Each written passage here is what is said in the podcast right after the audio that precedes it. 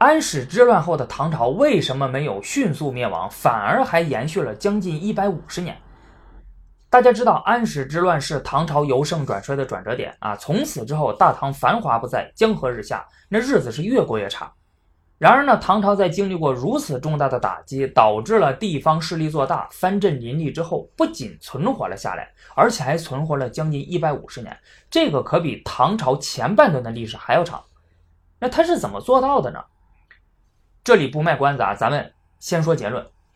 简单来说就是。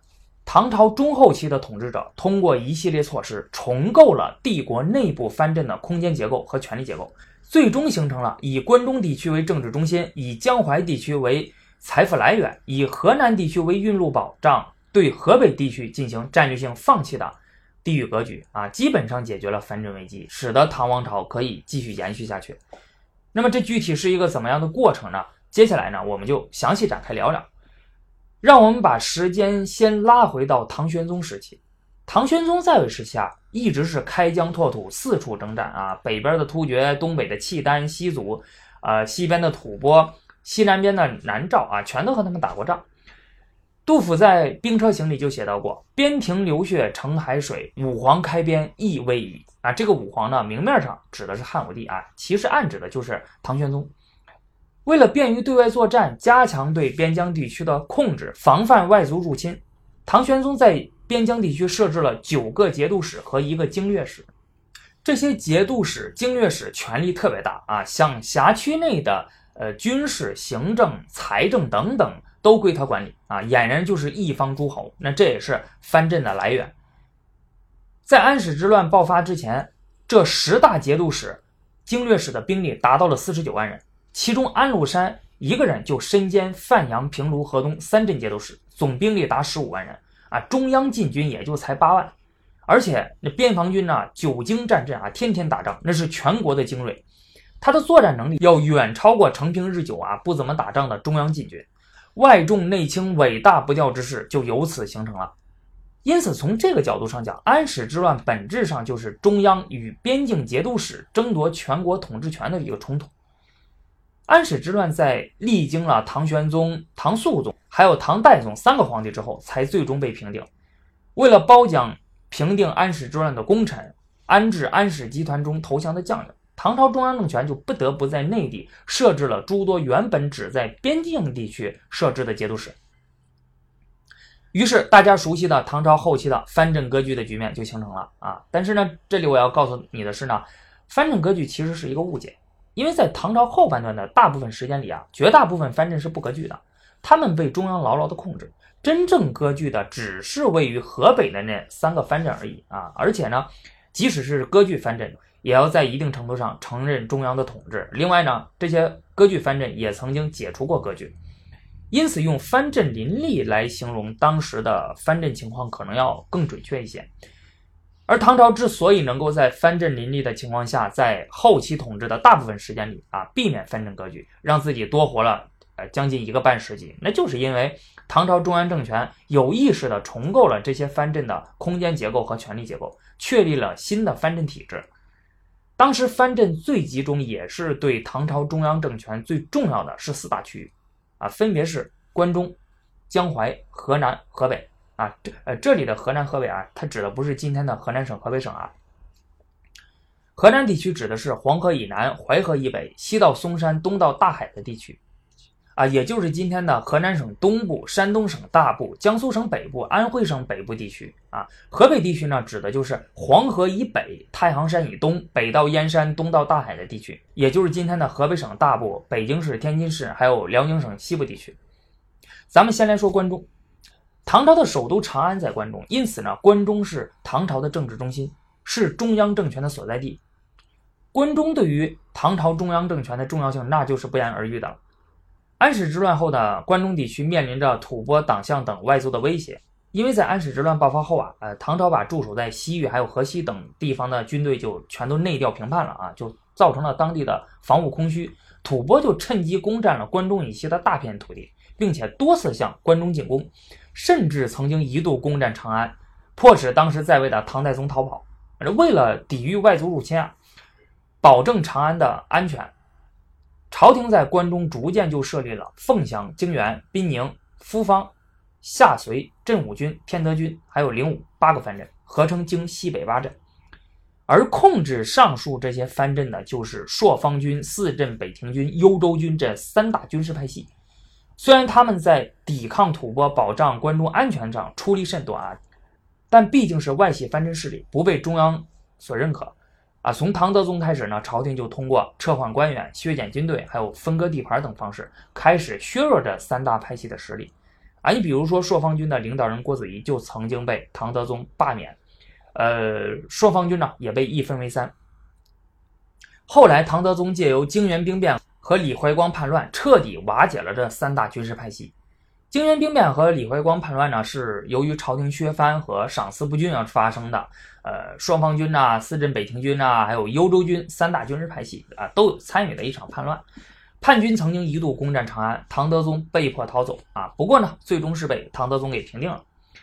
在削弱外系藩镇势力的时候呢，唐朝中央政权也开始培养自己的嫡系军队神策军啊，这是唐朝中央政权在中后期统治里所掌握的最重要的一支军事力量。朝廷借此力量统御和控制了关中藩镇，获得了关中地区的主导权。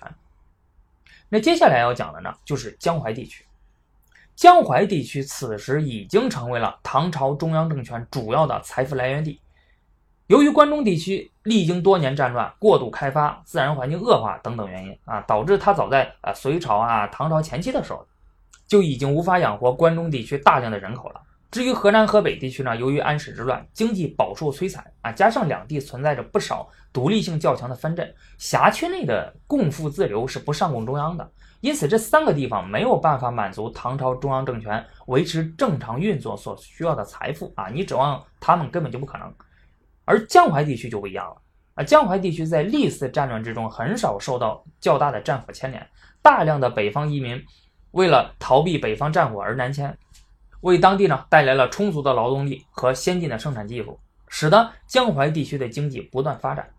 自安史之乱后，更是开启了中国经济重心南移的进程，到南宋时正式完成，奠定了此后中国经济南强北弱的格局，直到今天。因此呢，只有牢牢控制住江淮地区，才能保证其源源不断的为关中运送物资啊，维持朝廷的正常运转，也才能为朝廷对河南、河北地区的藩镇的战争提供强大的财富支持啊。你你打仗就得花钱啊。而事实上呢，意图削弱藩镇、重振中央权威的唐德宗、唐宪宗，也确实是依靠江淮地区的财富，才实现了对北方藩镇的打击和控制。为了控制江淮地区，唐德宗设置了镇海军，任命韩晃为镇海军节度使，管理十五州之地，几乎是囊括了江淮地区除淮南道之外最富庶的州郡。韩晃在任期间大力发展经济，扩充军队，使得镇海军成为了当时南方实力最强大的藩镇。韩晃对朝廷一向是很忠心的啊，也不像有的藩镇那样子骄横跋扈，可以说是藩镇中的楷模。啊，但是这个藩镇势力过于强大呀，在中央看来并不是什么好事儿。因此，在韩晃死了之后，唐德宗就把他的地盘呢一分为三啊，分成了浙江西道、浙江东道，还有宣社池，改节度使为观察使。观察使他比节度使的地位低啊，所掌握的军队呢也少。然后安排自己的亲信出任这些上述藩镇的呃观察使，并且把当地的将领调离。这一切的一切都是为了削弱江淮地区藩镇的实力。到了唐宪宗的时候呢，朝廷又平定了浙西节度使李琦的叛乱，并且在当地实行了军事、政治、财政等改革啊，强化其经济职能，弱化其军事力量，更是进一步牢牢地掌握了江淮地区，使其成为了始终处于中央控制下的财富来源地。第三个要讲的呢，就是河南地区。河南地区是沟通南北的交通枢纽，是大运河的途经地。江淮地区的财富要想运送到关中，就必须要经过河南。因此，只有控制了河南，才能保证江淮的财富源源不断的运往关中。因此，河南的交通线是帝国的生命线。唐德宗继位的时候呢，河南的藩镇只有三个：永平军节度使、淄青节度使、呃淮西节度使。其中永平军节度使啊是朝廷中央官员前往任职的藩镇啊，属于自己人，因此呢，朝廷在河南的重点打击对象就是后两者。在建中二年（公元781年），位于河北的承德节度使李宝臣去世，他的儿子李维岳上书朝廷，希望可以继承节度使之位。这对于一心想要削弱藩镇势力、重振中央政权的唐德宗来说，那当然是无法接受的啊。于是呢，李维岳就联合同样希望藩镇世袭的呃魏博节度使田悦、淄青节度使李纳、山南东道节度使梁崇义。共同起兵叛乱，史称四镇之乱。唐德宗调兵遣将讨伐四镇啊，不久，李维岳、梁崇义兵败被杀，田悦、李纳被朝廷大军围攻，损失惨重。就在四镇之乱将要被平定之时，由于朝廷对平叛的功臣封赏失当，导致田纳、李悦联合承德强将王武俊、幽州节度使朱涛、淮西节度使李希烈重新发起叛乱啊！这次叛乱规模可就更大了。叛乱被平定之后，唐德宗重新划分了河南的藩镇，总共划分了六个：武宁军节度使、宣武军节度使、义成军节度使、陈许节度使、淄青节度使和淮西节度使。除了淄青节度使和淮西节度使之外啊，其他四个节度使呢都在中央的控制之下啊，所以这个时候其实朝廷已经取得了一个很大的胜利了。到了唐宪宗的时候呢，朝廷彻底平定了淮西节度使和淄青节度使，分割了他的领地和军队，设置了忠于朝廷的藩镇。自此，河南地区重新为中央所控制。